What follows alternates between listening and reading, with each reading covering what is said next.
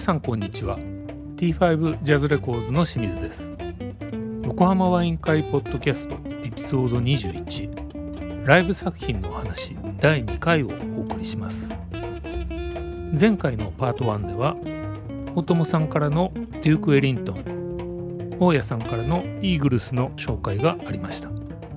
今回は清水からのビル・エヴァンス作品そして大友さんからの2作目「スナーキーパピー」の紹介です。ライブ作品っていろんな音が入っていますよね。逆にそういった後ろの音を聞くのも一つの楽しみだったりします。皆さんもお気に入りの作品でどんな音が入っているのか改めてじっくり聞いてみてはいかがでしょうか。そしてこのポッドキャストに連動した3人のおすすめライブ作品プレイリストも公開中です。Twitter アカウント T5Jazz アンダーバーインクアットマーク T5JAZZ アンダーバー INC を覗いてみてください。ワイン片手に最後までごゆっくりお楽しみください。僕一番最初にねあのジャズのレコードを買おうと思って買ったのがビル・エヴァンスの「ワルツ・フォー・デビュー」ね、全然あのジャズのことを知らずに、うん、なんかジャケ買い的にまあビル・エヴァンスって名前は知ってたんですけど、うん、でまああとピアノだし聴きやすいだろうなぐらいそしたらねなんかお皿の音はカチャカチャ入ってるし そうですね。なんかレジの音までチャリーンとか入ってるし、ね、なんだこれと思ってライブ版かって思いつつもライブ版でこんな音まで入んのって思うそのロックポップのライブでねそのさっきのゼッペリンだのクイーンだのまあなんだろうまあ他のヘビメタとかねいろんなの聞いてきたけど こんな緩いライブ初めて聞いたなと思って。でもそれですごいやっぱハマって。でなんか実はその後ねあのあれは2部作というか、うん、ワルツ・フォー・デビーとあともう一枚は何でしたっけ名前。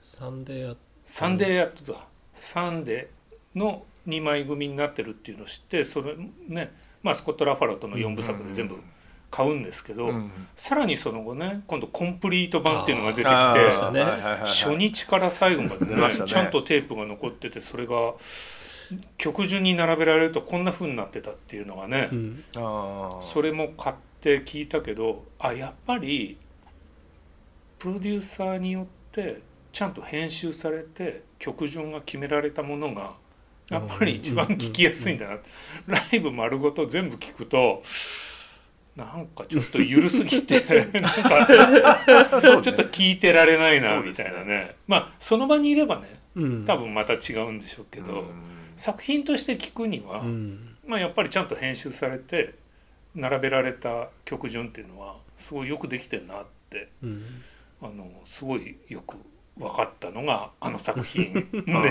まあそうですよね。まあそうね。ビレッジヴァンガードです。ね。何でしたっけ？地下鉄の音も入ってるかもしれないっていう、ね、あそうですね。入ってるんですよ。再生しない再生機はダメだって言われてますああそれどの辺なんだろう？ちょっとちゃんと真面目に聞いたことないな。うんどこ辺だったかな？ちょっとね今あの笹地さんが言ってたってやつでしょ？うんとね笹地さんが言ってたやつはそれではないんだよな。これとねなんか他の人か、うん、他の人だった。あそっかそそれも有名そっちはそあのワルスフォーデビーも有名なんですよね、うん、うん、結構下の方だったですよでも。あそうですか、うん。家のね生活ノイズとかもあるんでね。そうですよ、ね、なかなか聞き分けられるかどうかっていうのはシステムの問題だけでもないような気もします、ね、ああなるほどね、うん、この間僕がツイッターにシェアしたようなね 65Hz みたいなああいうものすごい低い音って、なかなか難しいですよね。うん、と思いますけどね。記事にも書いてあったけどパソコンじゃこの音は絶対再生できないって書いてありましたね。ああ書いてありましたそうやって。うんあの近くに冷蔵庫とかでかいやつあったりしてすると ずっとウィーンってなってるんであモーターの音モーターの音でね。あれ結構大きい音実際大きい音なんでまあ、どの辺の周波数になってるかはまあ個々差があるんで、うん、そことぶつかってたら多分聞こえないと思います。あ出ててもね。なるほどねああいうのね慣れちゃってるから分かんないんですよね。なるほどね。あのその環境にで住んでると。レコーディングスタジオに行って初めてここってこんあこれぐらい静かじゃなきゃダメだよねって。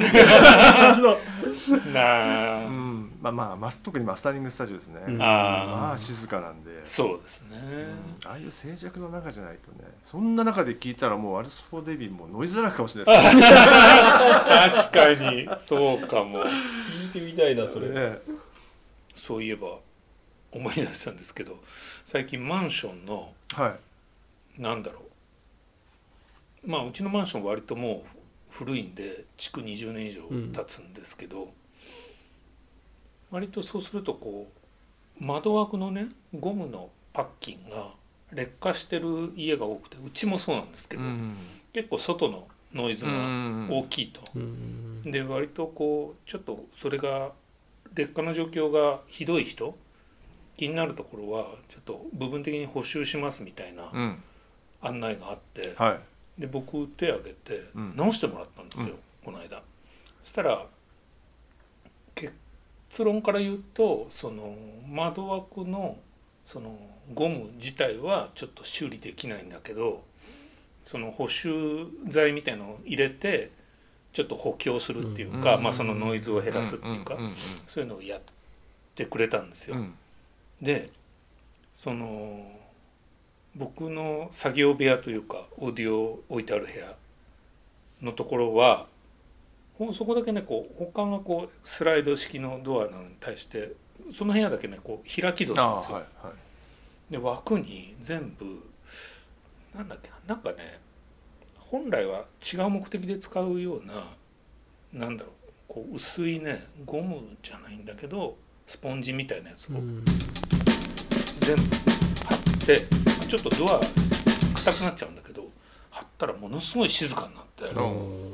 やったと思って。えでもねこれがどれぐらい効果あるんだろうと思って今時なんかそスマホで測定できるんですね。ああはいはいますね。知ってます？やったことあります？はい。やええやったことはあありますよ。あなんでだろう？あまあちょっと諸事情にとありますなんかね、えそしたら他の部屋に比べてやっぱりね5デシぐらいちっちゃかったあのノイズ他の部屋がだいたい40なんだろう40代後半から50ぐらいえうん。なのに、その部屋だけ、まあ、40前半、やっぱそれでこんな違うんだなと思ってっていうかでもね多分スタジオって多分40どころかもう30もないぐらいだと思うんですよね。そうでしょうね。まあ場所にもよりますけれどもね。ん。え結構だからその40デシベルとか割と静かになったなと思ったんだけど50デシベルとかでもねそれはなんかネットの情報を見るとよ45ぐらいかな。割と静かな方の部類には入ってはいるんですよ。ただうん。神経質な人は眠れないかもしれないみたいな。へあそうなの？うん、へえ皆さんもねこう測ってみると意外にいいかもしれない。う。ん、どれぐらいなんだか。な。るほど。数値的に分かるとちょっといろいろ面白いなと思ってそれも。うん。どうしようその数値が気になって眠れなくなっちゃったねちょっとだから今度ね大江さんスタジオ行ったら測ってみてくねださい。スタジオで測ってみましょう。ね。ええ。あれ？しばらく行かないんだよ相ね。当静かだと思いますよええ。スタジオってね。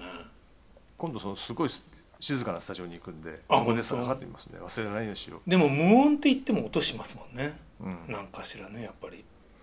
スタジオによってもその静か静かじゃないっていうのあるんですか？ありますね。へえ。ええ。あのー音がするきまあアンプなんかもそうなんですけど全部外出しちゃってるところとかあるんで、ああそこまで。確かに。うん。そうですよね、うん。まあ、トラ基本的にトランスが入ってるものはやっぱりノイズが出てるんでそういうものがあの床にただ置いてあるだけっていうスタジオがねあんまり静かじゃないんですよね。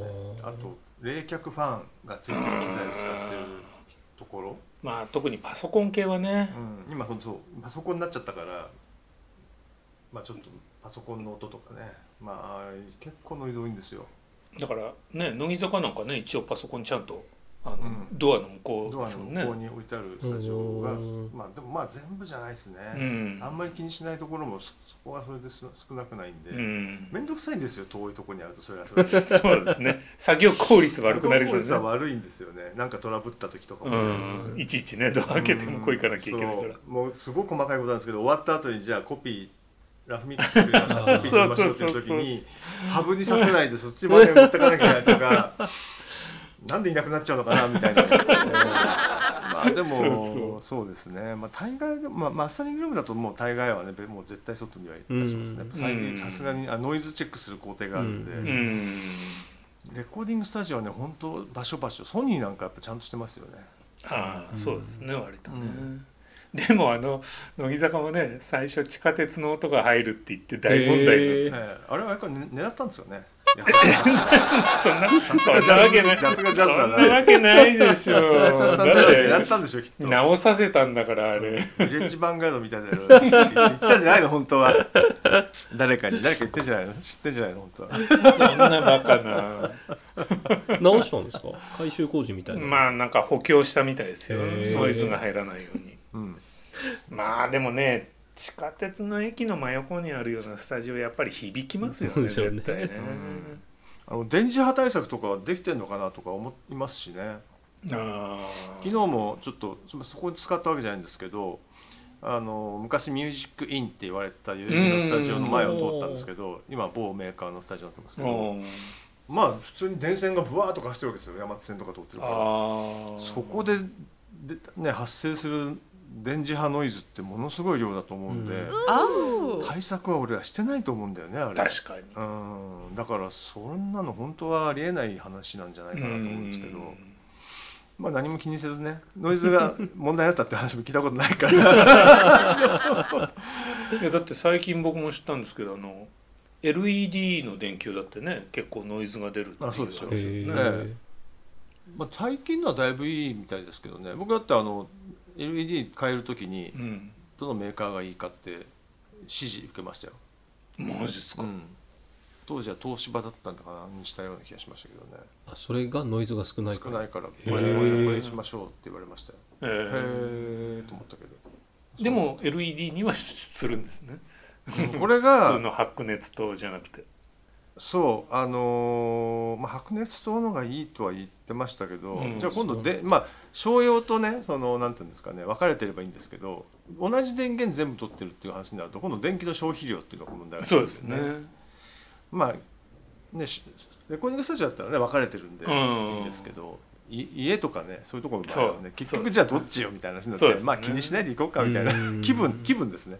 まあまあ正直。白熱灯はねまた熱問題がありますからね、うん熱問題もあるしね。そんなにまあどう家でそんなにストイックにならなくてもいい気するけどなと思いますそうですね。あのオーディオルームきちんと作れるんだったらねうん。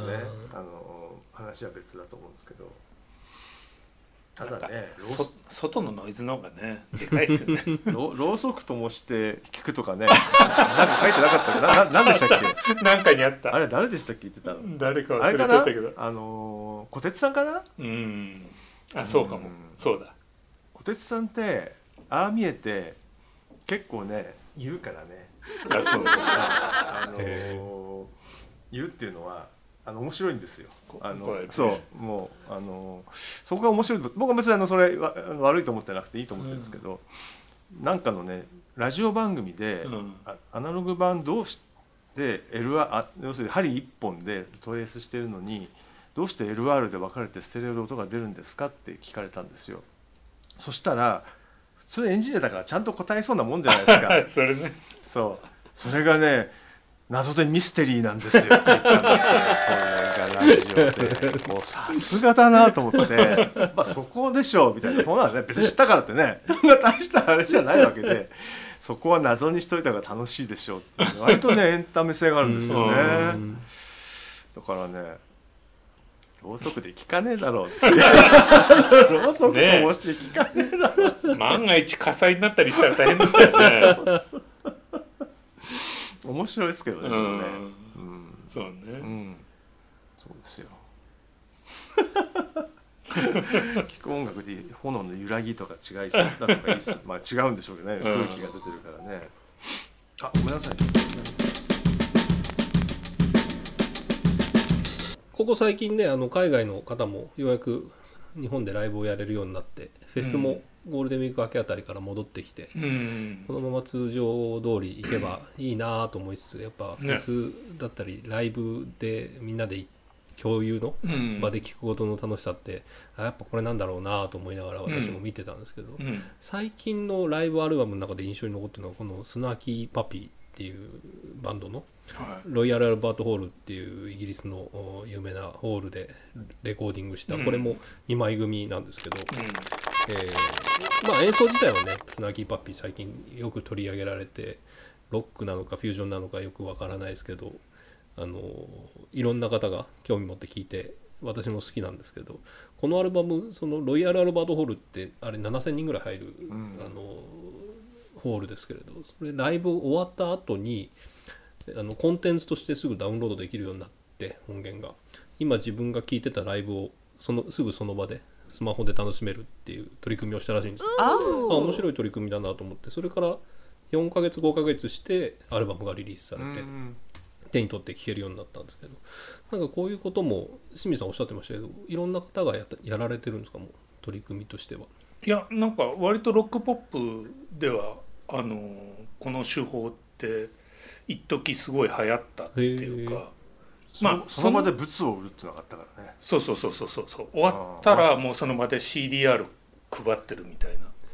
いやそれはでもその前にテーパーと言われる人がこういうレコーダーをコンサート会場に置いて録音してそれをテーパー仲間でやり取りするっていうのがものすごい流行ってでその海賊版みたいなやつがどんどん出回っちゃうのを避けるためにオフィシャルを売るっていうえそのなんて言うんですか今のストリーミング配信の走りっていうのかな、うん。もう聞き放題みたいなののね。なんていうのこれもだってほらもともとこうもう CD でリッピングしたデータをみんなで送り合ったり海賊版が出回ったりっていううん。ダウンロードが無無料でできるみたいなそれ潰すのにはやっぱり有料でちゃんときちんとオフィシャルの聞き放題サービスっていうのがあるのがベストだって言って今の Spotify とかね Apple うん。Music とか、でもそういうのの走りじゃないですかねやっぱりね。裏側バラバタバタなんじゃないですか？いやそうなんですよね。だからよくねそのそういうのをやろうという話題にはなったことはあるんですけど、なかなか日本でそれを実現してたっていうのは聞いたことないですよね。あんああまあやってた人たちいたんだけど忘れちゃったんですけど、まあ、僕あの結構大きい配信会社から、そういうことをやりたいって言われたことがあるんうですよ。んであのポップスなんですけど、うんそれでね「できますか?」って言われたんですよ。いやできますよと。まあ直後にはできないけど、まあ、やもうすぐできるよ。うんただとただねその人たち実際パフォーマンスします。じゃあやりました。レコーディングの時っていつもどうしてますか？直してますよね。直すのはどうするんですか？僕たちは別に直さなくてもいいですもちろん関係の事務所じゃないしプロデューサーでもないから。やったことをそのままミックスしてやるんだったらエンジニアと2人でやりますよ。でもそのジャッジメントは一体誰がしてくれるんですか、うん。僕たちにはできませんよ。っていう話をするとそうですよね。どうなっちゃうんだろうね。って話。じゃあちょっと持ち帰りますって言って、Oh. 何ヶ月経ってもし返事あうん。の連絡が来なくていまだに僕たち以外ともやってないから、うん。結局そういううことでうまくいかないんだろうなと思うんですよね。うん、だからそこはもう潔くいや全然そんなの、うん俺たちバンドはね何の問題もなくこのまま配信っていうかね CDR していいよっていう人たち、それぐらい潔い人たちがいればありなんでしょうけうね。それは海外ではそういう人たちが結構いたんだけど、うん。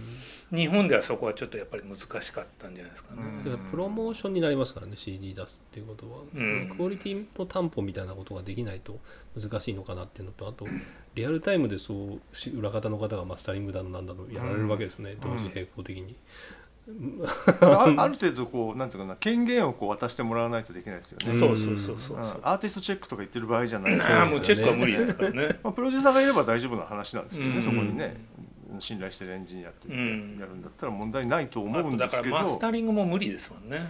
そうですね。まあトータルでガツンってやった方が早いかってら、でもそういう意味ではマスタリングしてますとも言えるわけで、うん。ああなるほど、うん。あの細かくやるのは逆に無理だから、うん。ざっくりやって最後にマスタリングっぽくざっくりかましてっていうのも、うん。でも結構いいと思うんですけどね。そうですね、でも逆にそういう例えば間違えたとかすごい下手だったとか、あと歌詞間違えましたとかね。そういうところの許容ができるのかどうかっていうのがねなんとなくそれをね話すとねふわふわふわふわってなるんですよ。うん。日本はね。う、ん、たただこれも公になってるのかどうかちょっと分かんないんで後で調べてほしいんですけど公になってるのかね。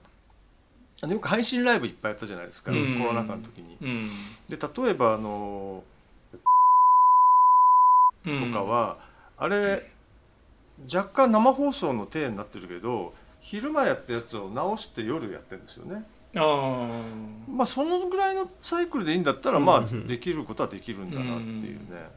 うん、まあとかの歌をそんなに直してるとも思えないんで ある程度しっかりしたバンドだからっていうのは当然あるんですけど、まあそれぐらいだったらまあできるんだなっていうね、ところがあるんでまあいやその気になればできるんでしょうけどやっぱ日本だとあといまだにやっぱなんとなく物にこだわってるところが、ね。特にレコード会社っていうところがやっぱりかなり物にこだわるんで、うん。事務所が主体になってやらないとジャニーズさんとかやったらバンバンできるんじゃないですかね、うん。ただあそこは割と古くからお付き合いになるところをすごく大切にするところだから、うん。なかなか配信もやらなかったしね。ああそうですね。そこそこはちょっとまたちょっと召集感の違いとかわかんないけど、うん。変わってくるんでね。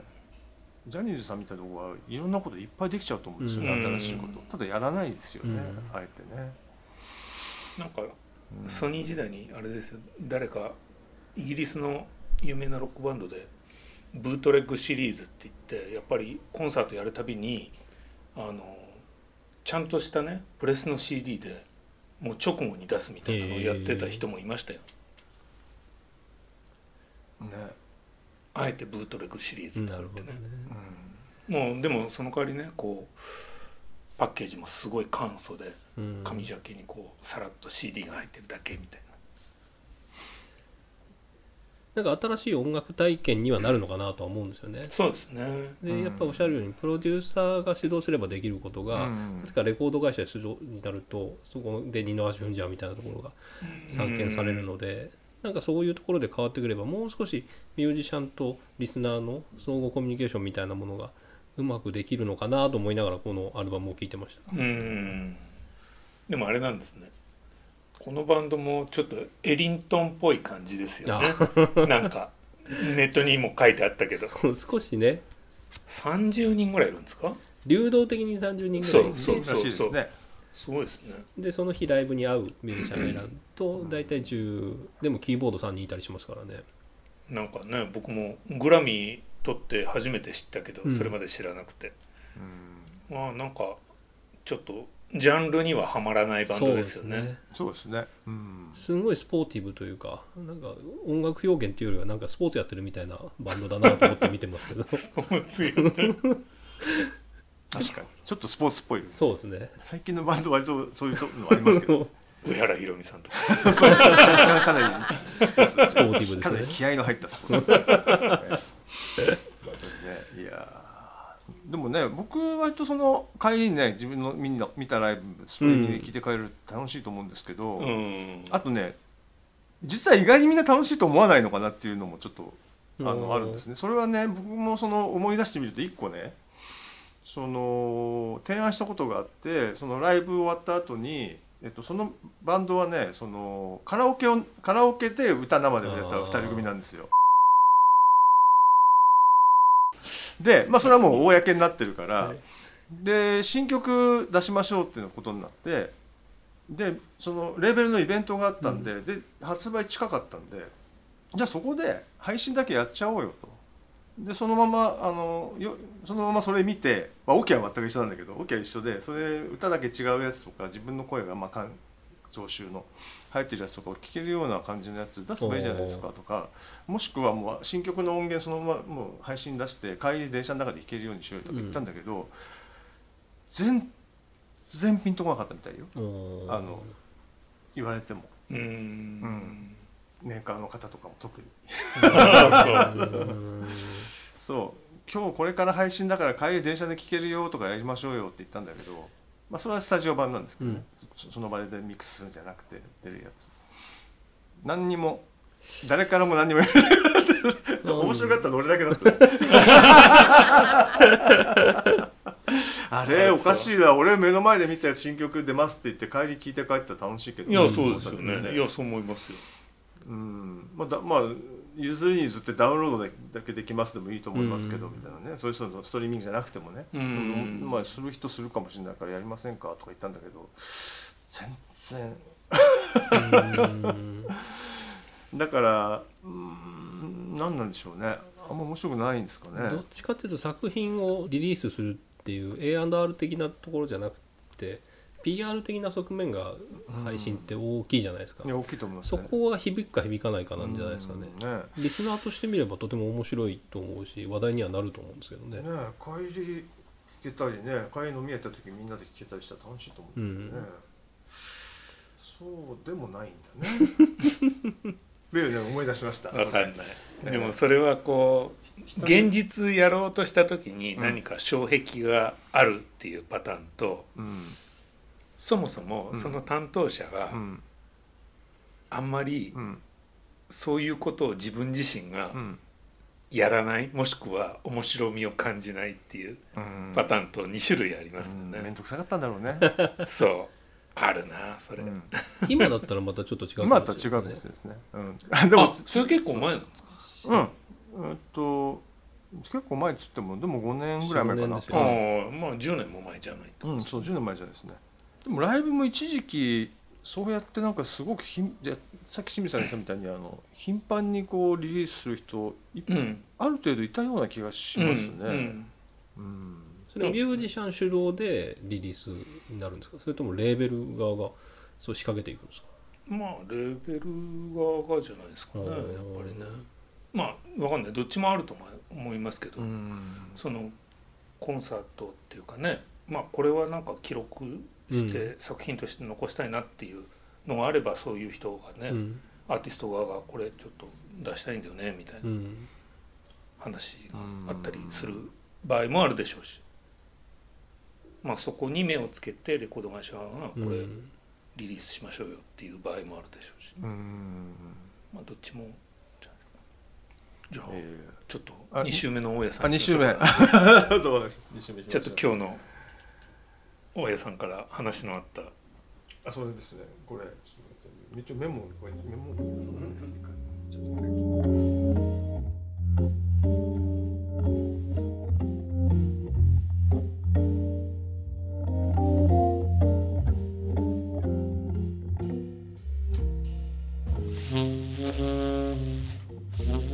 皆様お楽しみいただけましたでしょうか？近いうちにエピソード21ライブ作品のお話第3回もお送りしたいと思いますのでぜひお聴きください。T5 ジャズレコーズがお送りしました「